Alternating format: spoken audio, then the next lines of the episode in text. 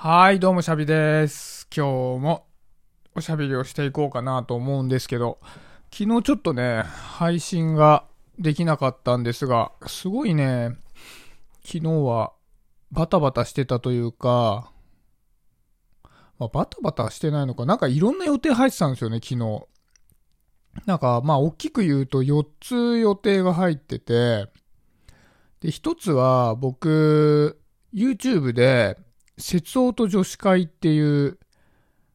音声コンテンツを配信してるんですね。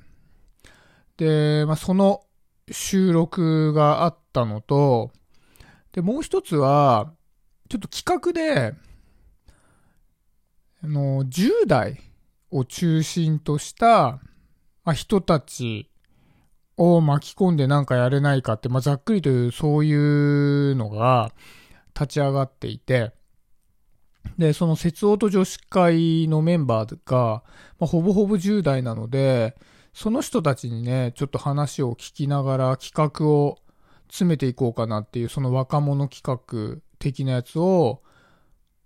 うん、なんか詰めていこうかなっていう、まあ、企画会議的なのがあって、で、その後に、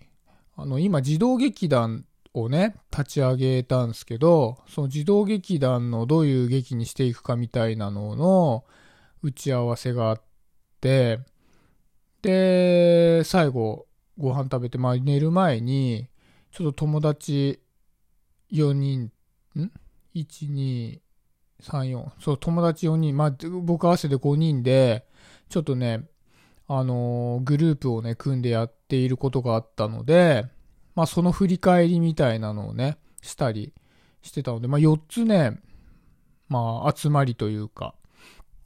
なそういう打ち合わせ的なのとかがね、あったので、そうすると、ま夜、最後のやつが9時始まりだったから、この音声を取るタイミングがなかったんですよね。まあだから、ちょっと、今日まとめて2つやろうかな、じゃあ。まあそんな感じでやっていこうかなと思うんですけど、で、その、まあ、最後にね、友達4人と一緒におしゃべりしてたっていうのがちょっと面白い試みで、あのー、ツイッターのコミュニティって機能があるんですよね。あのー、まあ、ある種、閉じられた空間というか、普通にタイムラインに乗っていくんじゃなくて、そのコミュニティごとにタイムラインが作られていて、そのコミュニティのメンバー同士で、まあ、投稿し合えるみたいなね。そういう機能があって、これね、僕すごい面白いなと思うのは、なんか昔ミクシーにコミュニティって機能あったんですよね。で、趣味が合う人とかね、そういうのでみんなでこう、おしゃべりをしたり、まあ、企画をしてなんかイベントをやったりみたいなのはミクシーの中ではあったんですけど、その後なんかプラットフォームでそういうなんかコミュニティ機能があるものってあんまり出てきてなかったんで僕は寂しく思ってたんですよね。すごい好きだったんで。で、そしたらツイッターでコミュニティ機能が出たので、まあ、いくつかそれに入ってるんですけど。で、そのね、僕が今、なんか入ってて5人で集まったやつっていうのが、なんか日々の気づきから自分のこう欲望をあぶり出すっていうワークをみんなで淡々とやり続けるっていうすごい面白いやつなんですよね。で、まあ、その1ヶ月、2ヶ月、まあ、淡々と自分の日々の気づきから欲望をあぶり出すワークを個人個人でやって、で、その振り返りをみんなでシェアしようじゃないかっていうのが、まあ、昨日の集まりだったんですよ。でね、やっぱね、そういう、なんか気づきを大切にしようみたいな人の集まりだから、やっぱりその人たちのはず話を聞いても、もうなるほどなってことが多いんですよね。で、まあ、その中でね、僕、ああ、そうだなと思ったのは、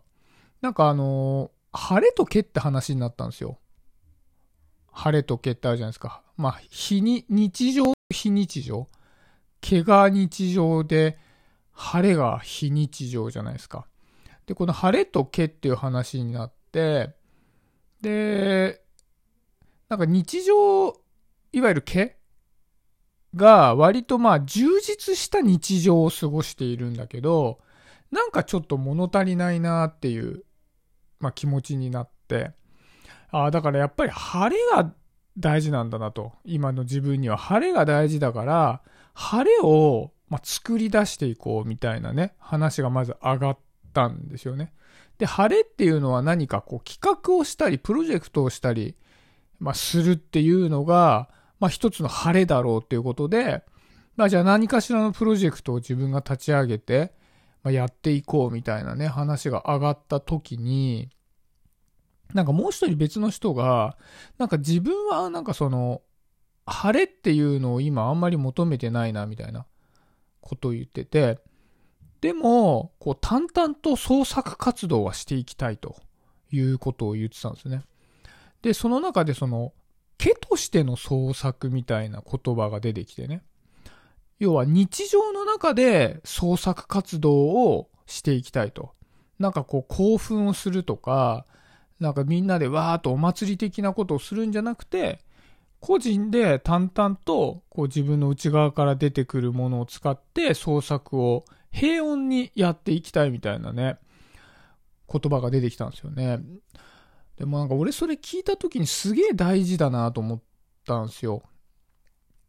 なんかどうしてもこう、創作っていうと、ある種こう、晴れのイメージってあるじゃないですか。まあ一人でやるにしてもこう、ね、岡本太郎さんのこの芸術は爆発だだっけ？なんかそういう感じでこう、エモーショナルね、で、なんかこう興奮してたり、非常にこう喜怒哀楽が強く出ていたり、こう人と一緒にこう、まあお祭り騒ぎなんかっていうぐらいだから、わーっとこう盛り上がるイメージが晴れには、まあありますよね。で、創作活動っていうのはどちらかというとそっちだろうっていうふうに僕も、まあ思ってる節はあるんですけど、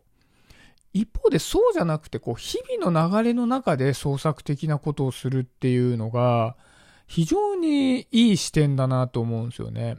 なんだけど、やっぱりこう、創作活動っていうと、誰かに見てもらいたいとか、まあね、得てして有名になりたいとか、すごく評価をされたいとか、いい作品だねって言ってもらいたいとかね、なんかそういう気持ちに、まあなるじゃないですか。で、そうすると、どんどんどんどんこの創作活動は晴れ化していくんだけど、創作そのものは、まあ、非常にこう個人の営みでもあって、それを淡々としていくっていう毛の創作っていうのは絶対こう、なんか人間にとって健康的なもんなんだろうなと思ったんですよね。だからその晴れの創作と毛の創作っていうのを両方持ってる。で、その、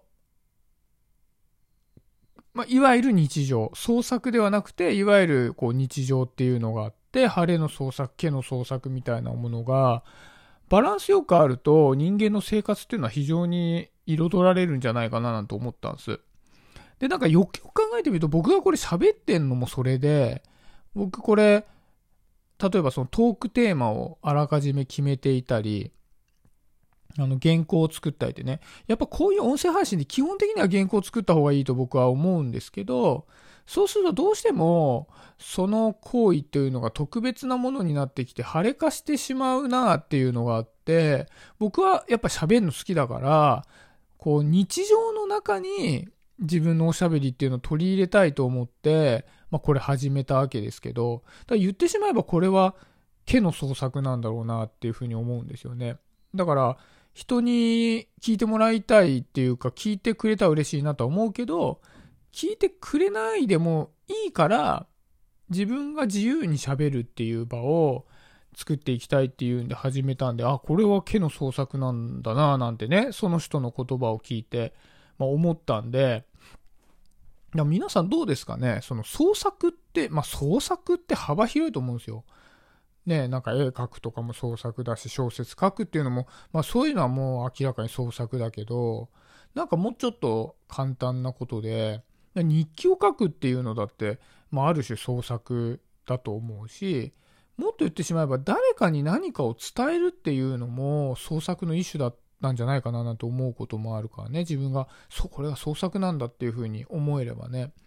多分まあ自分の中でやりたいことみたいな分野があって、そこになんか自分の、まあなんかこう、気持ちを開いた状態で、こうアウトプット活動するっていうのは、まあ、いわゆる創作なんだろうなと思うけど、皆さんはどうですかね？日頃創作活動ってどんなのしてますかね？ね、なんかこう、晴れの創作、毛の創作って、なんか逆に毛の創作をもっぱらしてるっていう人もいるような気するんですよね。なんか、ね、趣味で壺作ってて、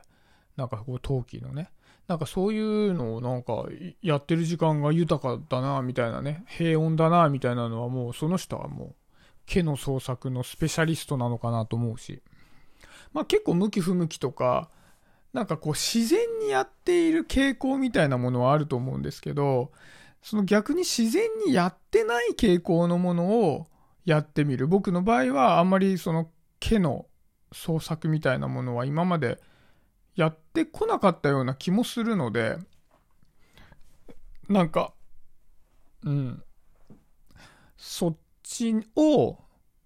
まあ、あえてこう、少し重点を置いてやってみるっていうのもいいのかななんていうふうにね、まあ思ったので、今日はそんなテーマで話してみました。まあテーマでつってもそのテーマで話そうと思ったわけじゃないから、テーマトークってわけでもないんだけど、